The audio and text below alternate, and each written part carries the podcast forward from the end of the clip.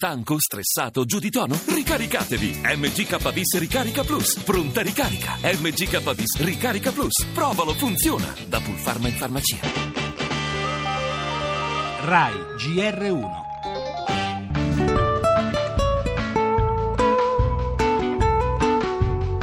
Indico la votazione nominale finale sul disegno di legge costituzionale disposizione per il superamento del. Favorevoli 361, contrari 7, la Camera approva. È un passaggio storico per l'Italia. Era il paese meno stabile d'Europa. Oggi è il paese più stabile d'Europa. Questo aiuta anche tutti noi, aiuta le nostre aziende e aiuta la credibilità del sistema paese una giornata storica non per il Paese, non per la democrazia, non per il Parlamento. Nostro no è a questo governo, a questa riforma, alla Costituzione ad immagine e somiglianza di un Presidente del Consiglio che non è il Presidente di tutti gli italiani. Per un lungo periodo, prima anche con la Lega e poi con Forza Italia, siamo riusciti a votarle insieme. Poi hanno cambiato idea per motivi politici che non hanno niente a che vedere con il contenuto delle riforme.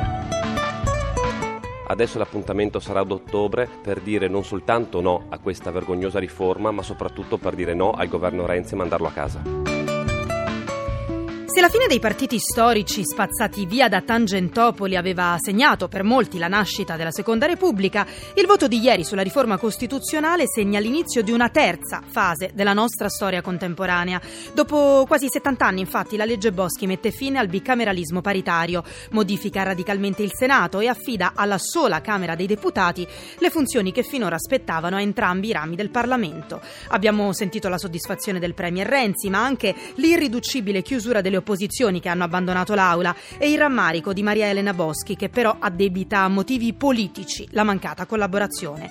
Ora la parola passa agli elettori che a ottobre voteranno il referendum confermativo. Per il governo un banco di prova, ma il passaggio è comunque di portata storica. Nel nostro giornale il cordoglio dei partiti per la morte del creatore dei 5 Stelle Casaleggio, politico innovativo e appassionato, ha detto il presidente Mattarella.